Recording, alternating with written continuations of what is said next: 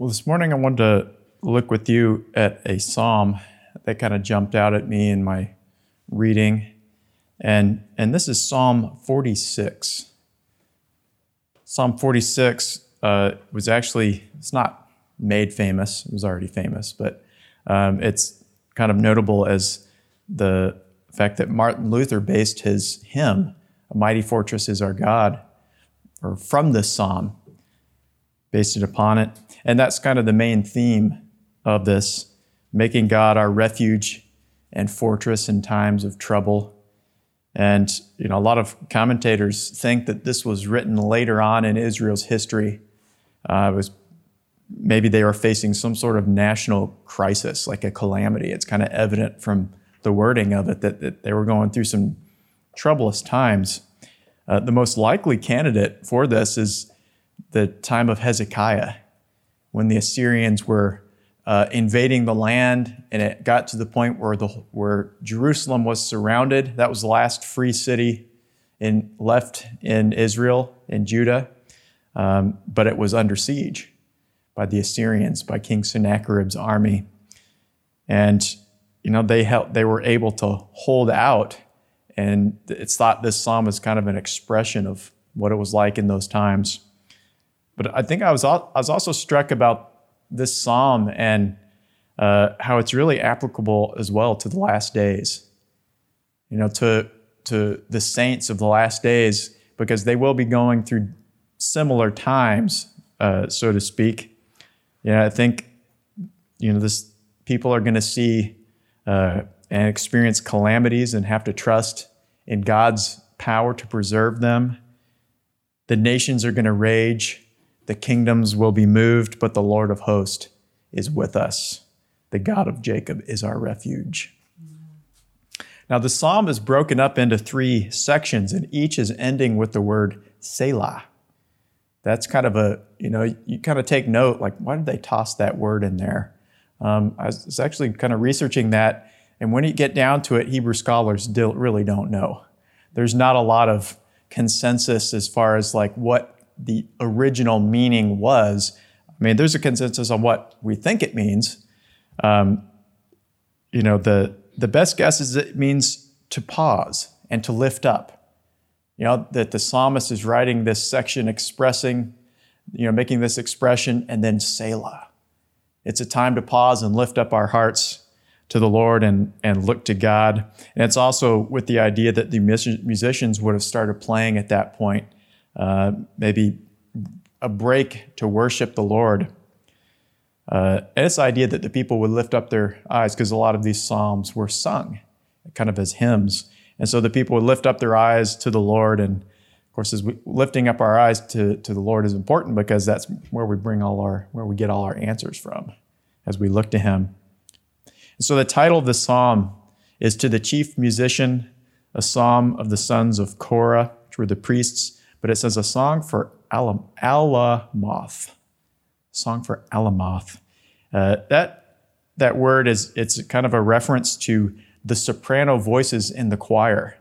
So they would have had choirs made up of different groups. So it's thought that these were probably some of the Hebrew girls in their choir singing, or some of the sopranos singing. And the Vulgate says the alamoth were the singers of secret things or mysteries, probably prophetic hymns.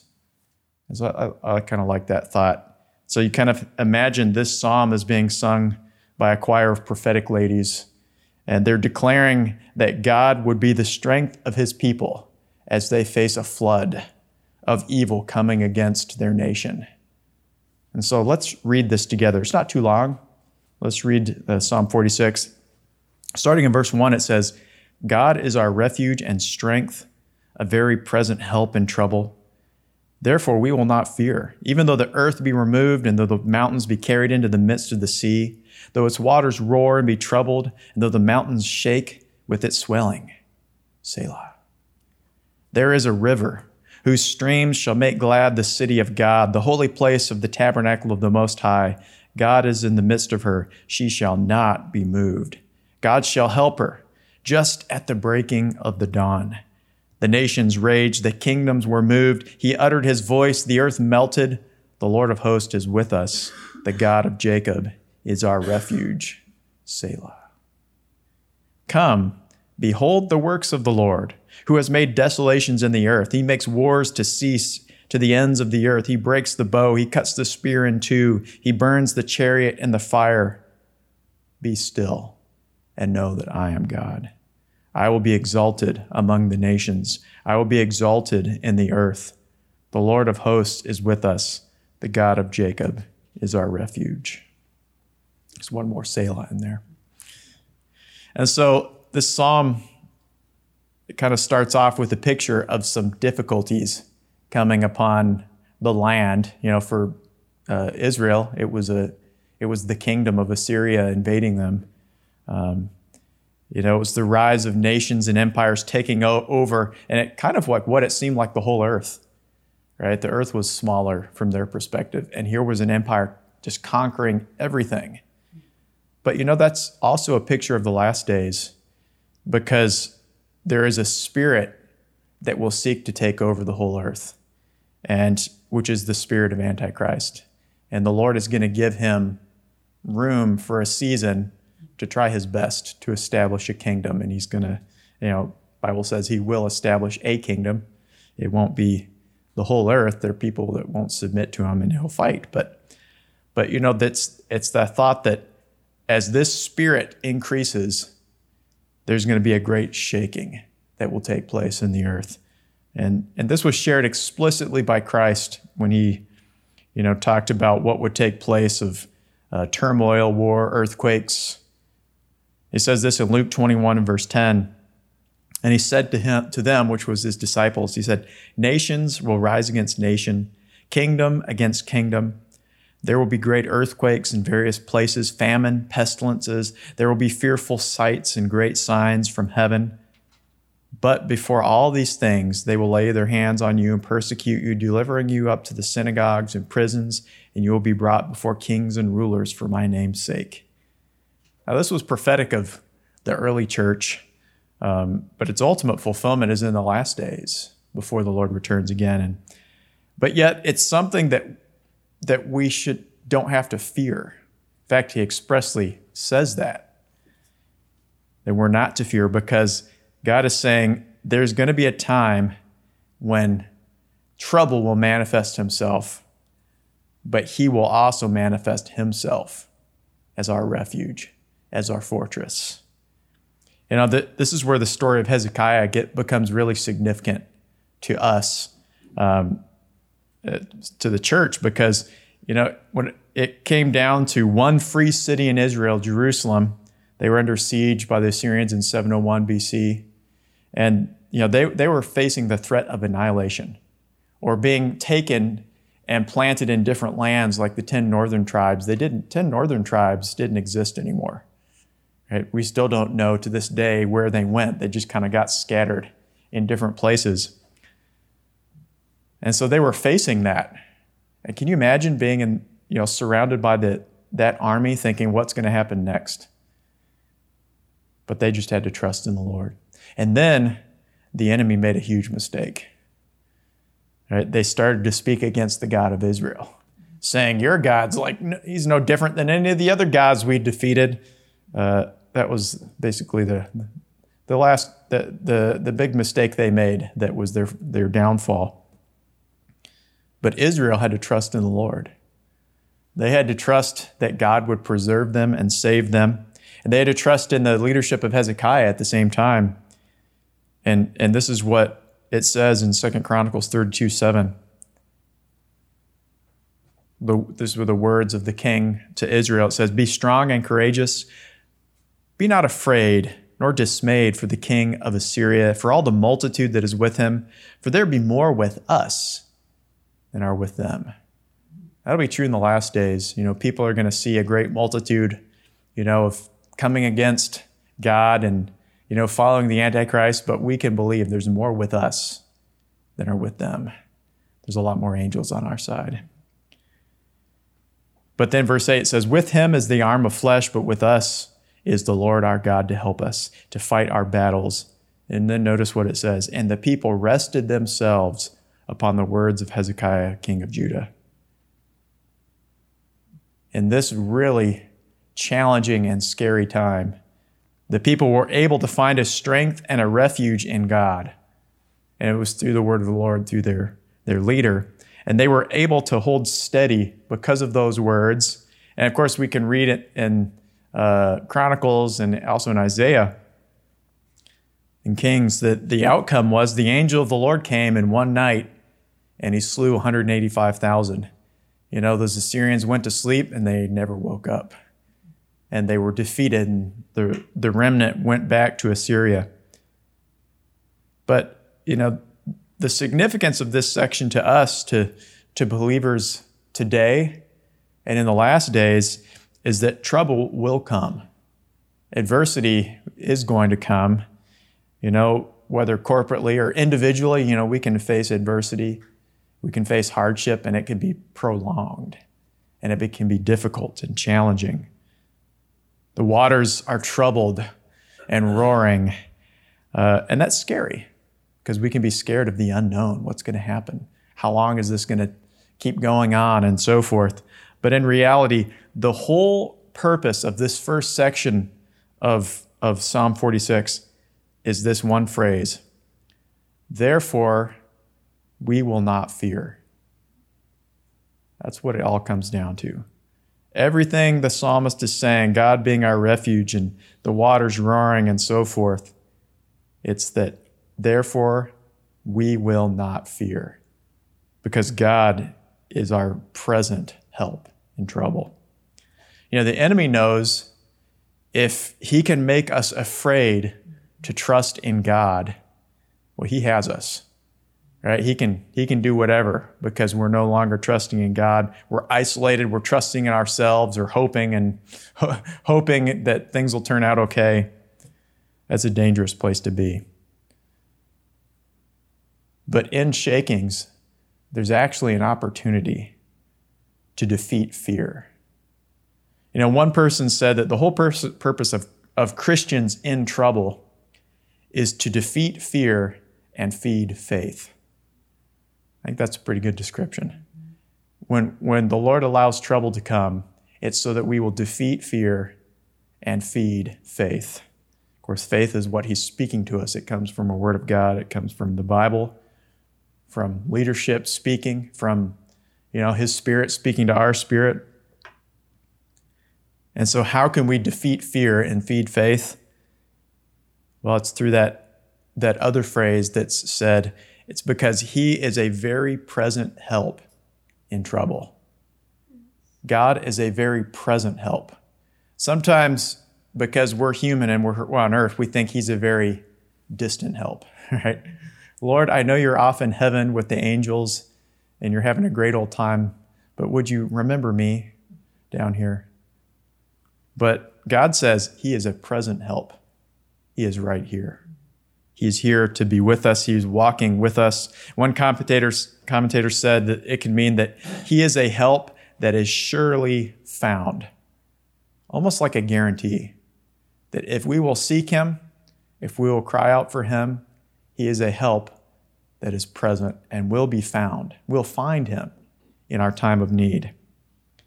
And this is a certainty that God wants us to receive and act upon, that he's with us and we can call upon his name. Like it says in Proverbs 18 and verse 10, it says, "The name of the Lord is a strong tower. The righteous run unto it and they are safe." And so that safety is found in the midst of every kind of trouble. So Israel faced great trouble. Assyria was coming kind of like a mighty swollen river. I don't know if you've ever seen pictures of flash floods, where it's raining miles away in the desert, but that rain just doesn't get absorbed into the ground. It just kind of runs through those channels and it just comes like a mighty raging thing. That's probably what it felt like to those Israelites hearing about the Assyrians defeating city after city after city, and they're coming their way. It was actually a judgment upon the 10 northern tribes, right? Because they refused to follow God. They went after other gods, other idols. And so in Isaiah chapter 8 and verse 7, it says, "Now therefore, behold, the Lord brings up over them the waters of the river, strong and mighty, the king of Assyria. In all his glory, he will go up over all his channels and go over his banks. And so for the rebellious northern tribes, he was coming. God sent that river upon them as a judgment because they refused to follow God. And so God allowed that river to come. But it only comes so far. And why is that? Because God is with us.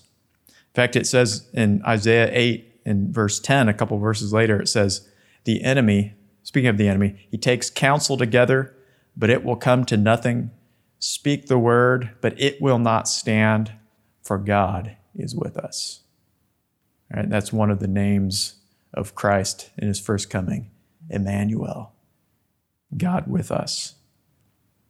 So the situation of Hezekiah and the siege of Jerusalem, it's also a picture of the last days, right? Of great trouble arising, but God being a refuge for his people. In fact, you can read in Revelation how, you know, there's a description of Satan releasing a river to devour the people of God on the earth, but it says the Lord, you know, opens up and that river is swallowed, and God prepares a place in the wilderness for his people to dwell safely, a refuge. And so God is preparing a place of refuge for his people who will trust in him. And so the wilderness actually speaks of a place God wants to bring us to. It's a place where we'll trust in him, we'll rest in him, we'll rely upon him. And the enemy is actually not able to destroy us because we're in that place. Now, the second part of this psalm, the first part takes the longest, so don't worry about the second and third part won't take as long. But the second part of this psalm speaks of another river, right? The first part, there's a river of the enemy flowing, but the second part, there's another river. Verse 4, Psalm 46, it says, there is a river whose streams make glad the city of God, the holy place of the tabernacle of the Most High. God is in the midst of her, and she shall not be moved. So this is a good river. It's a river we want and greatly desire in our midst because it's the river of God, of his life, of his presence. And there's kind of two aspects of the river that we can consider, right?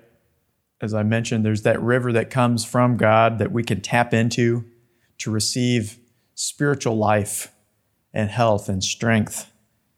And of course, this concept of a river speaks of allowing that flow of communion with God, of worship towards the throne of God. It's like Jesus said in John 7:38, he that believes on me, as the scripture says, out of his belly shall flow rivers of living water.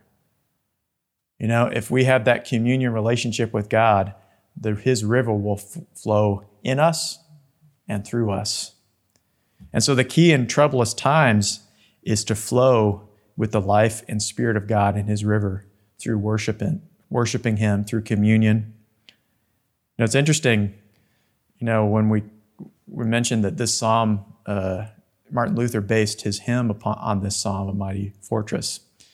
But, you know, the Reformation period was not necessarily a fun time. You know, I mean, it was a time when God was moving, and those who made a stand for God and for the truth God wanted to bring onto the scene, which is the just shall live by faith, they were persecuted.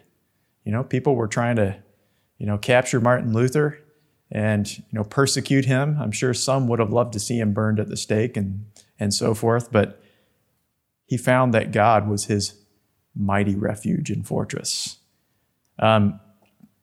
You know, and it was a time of change, of turmoil. One writer said, you know, during this time, the reformers didn't protest, they sang. And it's quite notable how many hymns and songs they produced during these times of reformation and these times of revival, of God restoring his truths to the church, you know, during the time of Luther and also during Wesley's days later on. Hundreds and hundreds of songs and hymns came out of those times. And so these reformers realized that the way to bring true and lasting change is not to change the rulers of the day, but it's just to bring heaven down to earth through worship, through praising the Lord and letting His river then flow, because that will change lives. That will bring life. And so we want to follow that pattern and be those who flow in His river, who invite His river to flow in us. You know, we can do that at church, at home, as we lift up our spirits and our voices to the Lord. A river flows from His throne out of us, and that can affect many people. And so, you know, there's a stream. The natural illustration of this is there was a stream that flowed in Jerusalem for thousands of years. It still flows today. In fact, Sarah and I had the opportunity to walk through Hezekiah's tunnel. It's interesting that that's named after him. You know, they created that tunnel so that they could have a source of water that the Assyrians couldn't get to. And it's cold and invigorating. But, you know, it was a sure supply for God's people during that siege. It was their source of life. But it represents the river that God wants to flow through us, that will enable us to find God as our refuge. And in doing so, we will not fear. Now, this river from God also has another significance to us. And it's, you know, another prophet in the Old Testament spoke about a river. And, you know, if you read Ezekiel and you get to chapter 7, he describes the throne of God and the temple of God in the millennium. And a part of that description is from the temple flows a river that goes out. And what's interesting about it is that Ezekiel is taken through this river by an angel.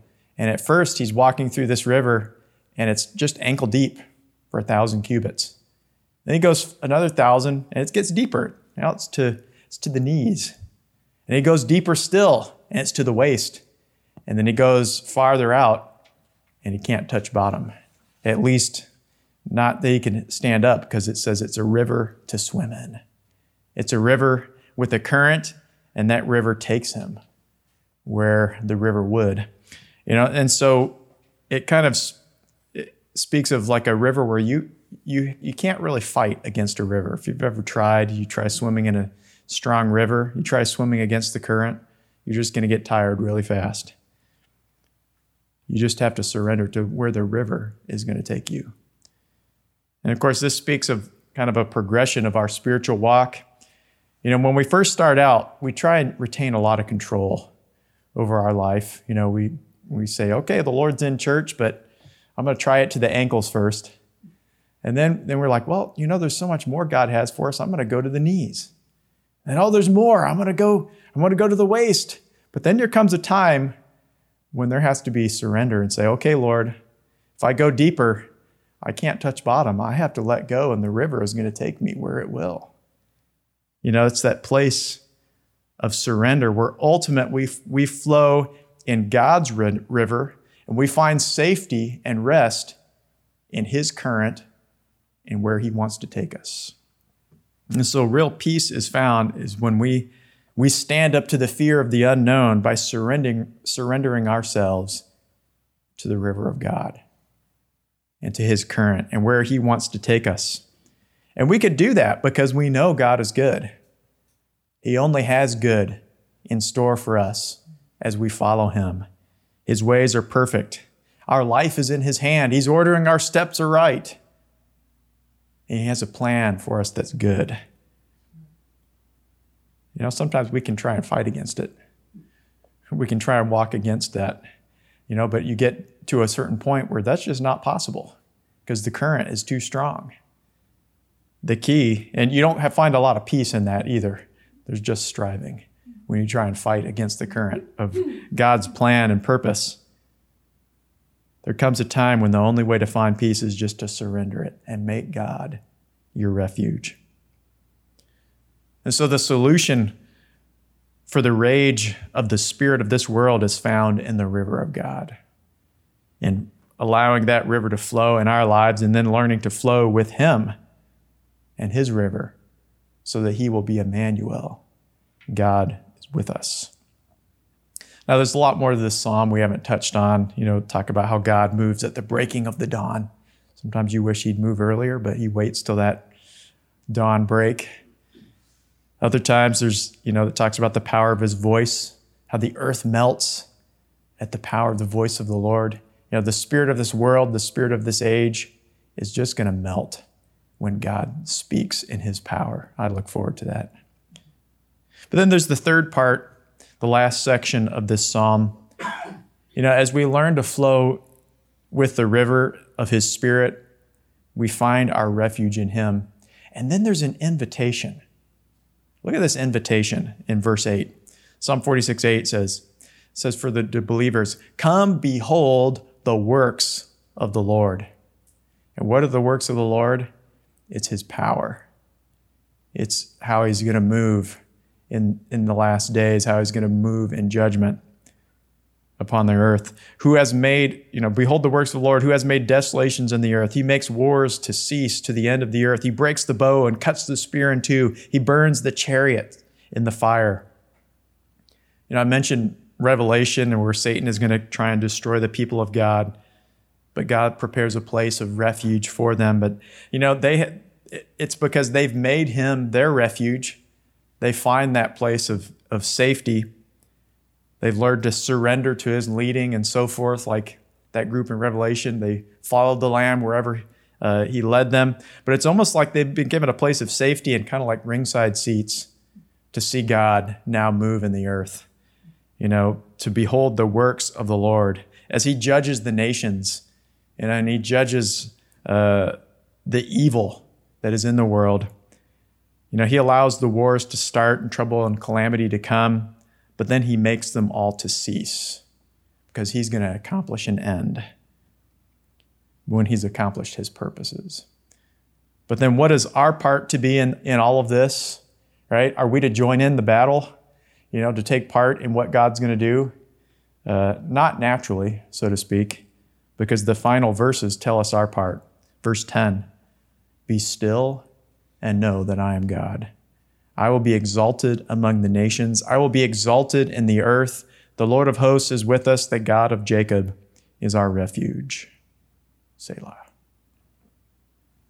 And so God has ordained a still resting place for us where we see him exalted among the nations and in the earth, and we learn to rest in him. So Psalm 46, it holds some real significance to us both today and in the days to come because God desires that we learn to rest in him and make him our refuge. And that takes place through his river.